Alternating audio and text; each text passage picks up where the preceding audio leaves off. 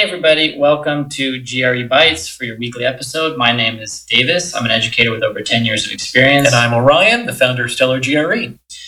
For more information, check us out at stellargre.com. Okay, so you've talked in a recent episode about how, and you've talked in multiple episodes, about how the real uh, challenge of the GRE test is sustained mindfulness in the present for four hours, and that can be, you know, the real uh, make it or break it quality of, of, of, a person taking the test and whether they perform as they want. So, um, going four straight hours, are there rooms for breaks? Are there rooms for, uh, is there room or space to recharge? Or is it really just students need to expect just four hours nonstop? Well, it's sort of like sprinting a marathon, the way that the test is officially constructed. So we, are saying four because it's a nice round number. The actual test is closer to four hours 15 minutes, four hours and 20 minutes, depending mm-hmm. on whether you get a verbal or quant as your experimental section. Mm-hmm. And in between most sections, you get a one minute break. And then about two hours into the test, you get a 10 minute break.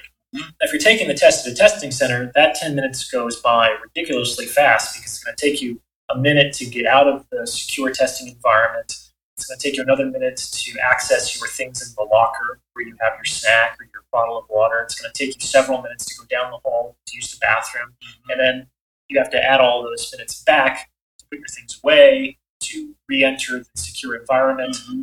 I've actually heard stories of students who didn't make it back in time from the bathroom during the 10 minute break. The test had already begun. So they can't, they're not allowed in. They're allowed in, but they just lose time. They lose time the test is like a moving train, and it leaves when it's you know, scheduled to depart, and then nothing's stopping it right, until it rolls into its terminus.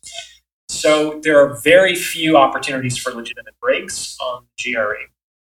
Um, that said, I have discovered uh, a kind of chink in the armor, as it were. There's there's an opportunity for students to get longer, more substantive breaks over the course of the entire GRE by taking advantage of, I guess, a flaw in the construction of the test. Okay. So this isn't this is exciting. This isn't like doing anything uh, wrong because this is built into the way that the test is structured and administered. You're talking. I'm guessing you're talking about the park screen. Well, yeah, yeah. I call it the park screen because where you can where you can take this break.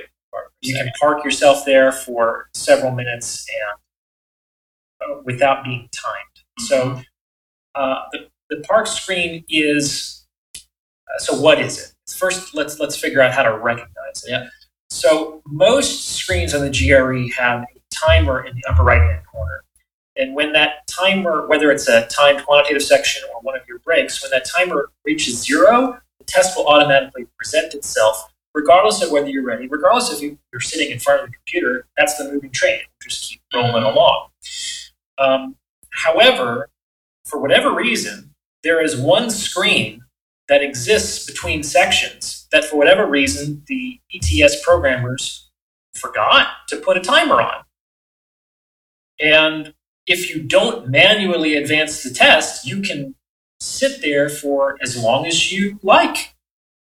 That's why I call it the park screen. So let's be able to recognize what it looks like. When does it come up? So let's say we're finishing our first verbal section. The timer's counting down five, four, three, two, one, zero. At zero, the test will automatically progress itself to a screen that's mostly blank.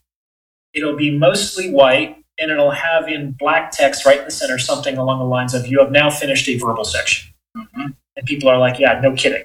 I mean, I just spent the last half an hour straining my brain. Uh, this is not news to me that I just mm-hmm. finished a verbal section. So this page does not contain any interesting information. And so a lot of students just hurry past it. But that screen does not have a timer on it. That screen of boring, obvious information is the park screen. And unless a student manually hits the right arrow to advance the test, which then puts them into the one minute official break with the timer on it, a student can sit there in front of the screen indefinitely. If they're in a testing center, will someone come over eventually if their test is not?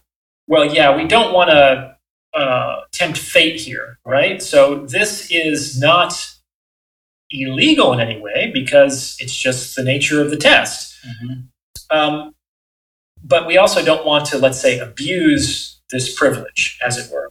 So I usually recommend that students park on each park screen for about three minutes because they'll also get the minute of the official break and then they'll also get the minute of the official instructions for the next section, which they shouldn't be reading. Mhm. So a three minute park screen break plus these other two gives them a five minute break between sections, which can be enough to mentally recharge. I have a whole kind of ritual that I that I do during this time to sort of let go of what I previously did and prepare myself for what is to come.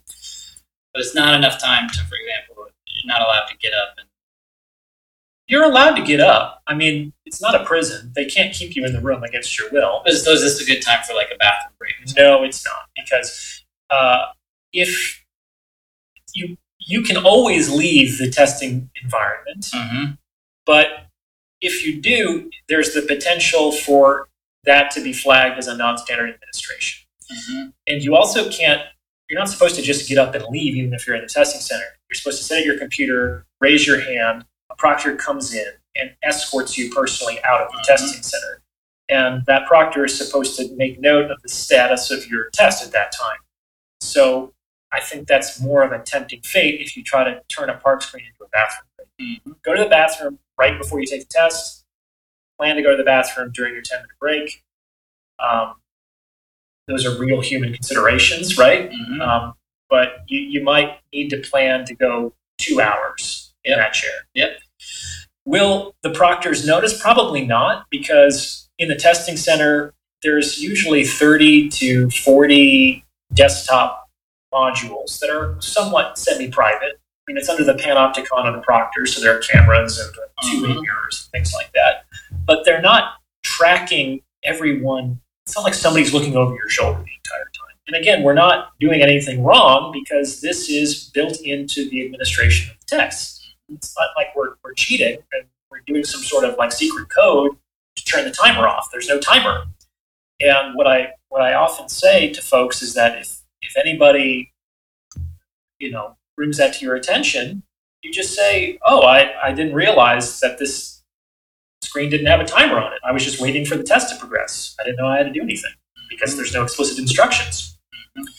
So that's the uh, way to uh, cover yourself if there is any kind of squirreliness about this. Mhm. And I've I've suggested that students make use of the park screen for now over a decade. So I've worked with thousands and thousands of students personally Mhm. in my classes and in my tutoring. And I think that one student in about a couple of thousand in over 10 years um, had a non standard administration. And it was investigated by ETS. And ETS said that there was, it was flagged. It was flagged by the proctor. It was Mhm. subsequently investigated by ETS. And ETS found that the student did nothing wrong. So it's a, it's a legal maneuver. It's just Mhm. not one that is um, very common. It's, it's like it's not illegal, but you're also, I guess, not supposed to. Don't want it, to draw you so much attention to it. Yeah, yeah. So that's why we don't want to like tempt fate by turning it into a 30 minute break. That's going to very obviously lead to a non-standard administration. Mhm. We don't want to be getting up and walking around. Uh, we should be sitting there and using that opportunity to breathe, to recalibrate, to let go of what we've done, to prepare ourselves for what is to come, but to give ourselves a real rest. Yeah.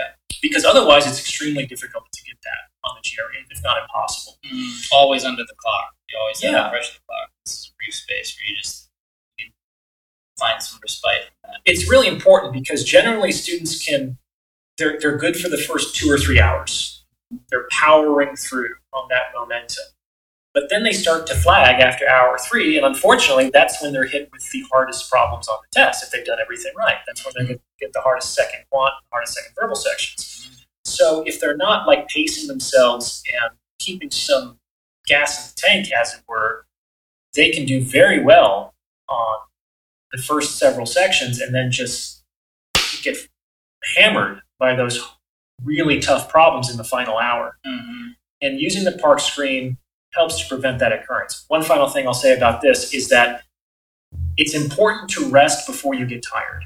hmm It's like I had a, a gym teacher in high school who told me, Orion, you need to drink water before you get thirsty. Absolutely. If you're thirsty, you're It's already a sign of dehydration. exactly. And Yeah. so, and that's a that problem, dehydration, is not going to be solved on the spot, even if you're chugging water. It's going right. to take time for the water to disseminate through your system. That's right. So an ounce of prevention is worth a pound of cure. You want to be drinking water continuously so you never get thirsty, which is a sign of dehydration. If you wait to rest, good idea. If you wait to rest until you get tired, it's like the dehydration. Even taking a, a 10 minute break at that point is probably not going to be sufficient to sharpen your mind, to clarify your senses, and to give you that sense of right. freshness again.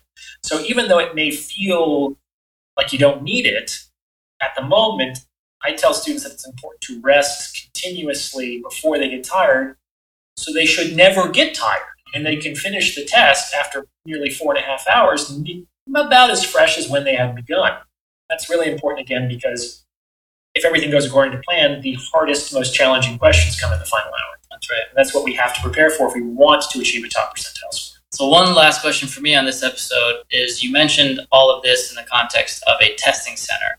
Is it possible to take the GRE not in an official testing center, but at your home computer? Yeah, a lot of people are doing that these So- days. Is the park screen still exist on the phone? the park screen does in fact still exist and the same caution i would say before so it's like the, the virtual proctor is probably proctoring your test and dozens of other tests simultaneously that proctor is not watching you continuously you don't really mm-hmm. know when they're checking in but if they check in and you're like walking around the room and the test isn't progressing that's going to be a problem mm-hmm. so we don't want to tempt fate. Don't do anything that's going to call attention to the fact that you're taking advantage of this aspect of the test That's construction. built in. Yeah. Sit in your chair. Don't have it go more than five minutes. Don't do anything weird or suspicious. But take that mental break. Absolutely take that mental break because the test is hard enough as it is. Awesome. These are tips that I've only ever found at Stellar GRE. Thanks everyone for tuning in. We'll be back next week for another bite-sized episode, GRE Bites. If you have a topic you'd like to discuss on a future episode, let us know, stellargre.com, at gmail.com. And if you're interested in either GRE prep or grad school consulting, check us out at stellargre.com.